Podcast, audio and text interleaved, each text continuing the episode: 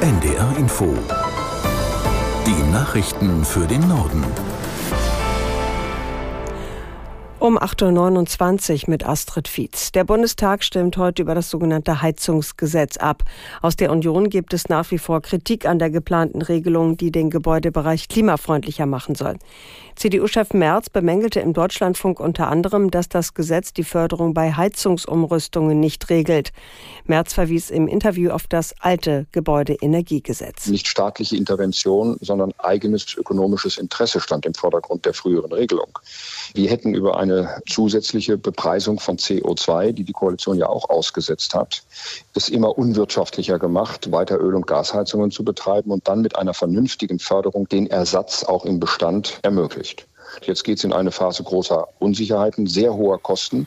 Und das Bundeswirtschaftsministerium sagt selbst, sie können gar nicht sagen, ob denn dann die CO2-Ziele damit tatsächlich erreicht werden. Also maximale Unsicherheit, minimales Ergebnis für den Klimaschutz. Das ist eigentlich das Schlechteste aus beiden Welten, wie man das so machen kann. CDU-Chef Merz. Die Afrikanische Union steht nach Angaben von EU-Ratspräsident Michel vor einer Aufnahme in die G20, der Gruppe der wichtigsten Industrie- und Schwellenländer. Darüber gebe es Konsens, sagte Michel vor Beginn des G20-Gipfels in Indien. Er sprach von einem guten Signal. Bisher ist die EU mit ihren 27 Mitgliedstaaten die einzige Regionalorganisation, die Mitglied der G20 ist. Der Afrikanischen Union, kurz AU, gehören alle international allgemein anerkannten afrikanischen Länder sowie das völkerrechtlich umstrittene Land Westsahara an. Insgesamt sind es 55 Staaten. Wann die AU offiziell in die Gruppe aufgenommen werden soll, ist noch nicht bekannt. Die UNESCO hat mehrere ukrainische Kulturgüter unter verstärkten vorläufigen Schutz gestellt. Das Komitee für den Schutz von Kulturgütern bei bewaffneten Konflikten hatte sich in einer Sondersitzung mit der Lage in der Ukraine beschäftigt. Aus der Nachrichtenredaktion Christiane Rüther. Das Komitee war auf Antrag der Ukraine in Paris zu der Sondersitzung zusammengekommen. Es verurteilte die schweren Schäden, die durch russische Raketenangriffe auf historische Gebäude von kultureller Bedeutung entstanden seien. Insgesamt wurden 20 ukrainische Kulturgüter Kulturgüter unter Schutz gestellt. Dazu gehören das historische Zentrum von Lviv, die Sophienkathedrale in der Hauptstadt Kiew und die Sternwarte in Mykolajiw, eines der ältesten Observatorien in Osteuropa. Der Schutzstatus erlaubt es, die mutmaßlichen Urheber von Zerstörungen an diesen Kulturgütern zu verfolgen oder auszuliefern. Zudem entschied das Komitee, die ukrainischen Sicherheitskräfte und das Justizpersonal im Schutz des Kulturerbes zu schulen.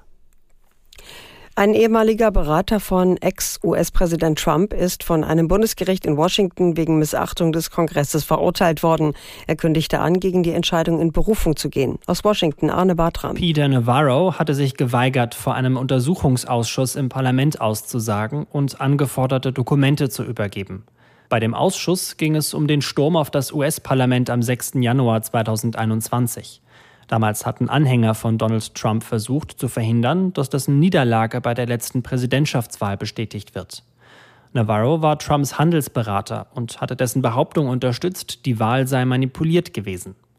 Wie hoch die Strafe gegen Navarro ausfällt, wird erst später entschieden. Ihm drohen in zwei Anklagepunkten jeweils zwischen 30 Tagen und einem Jahr Haft. Vor einem Jahr war mit Trumps ehemaligem Chefstrategen Steve Bannon schon einmal ein enger Vertrauter des Ex-Präsidenten wegen Missachtung des Kongresses verurteilt worden.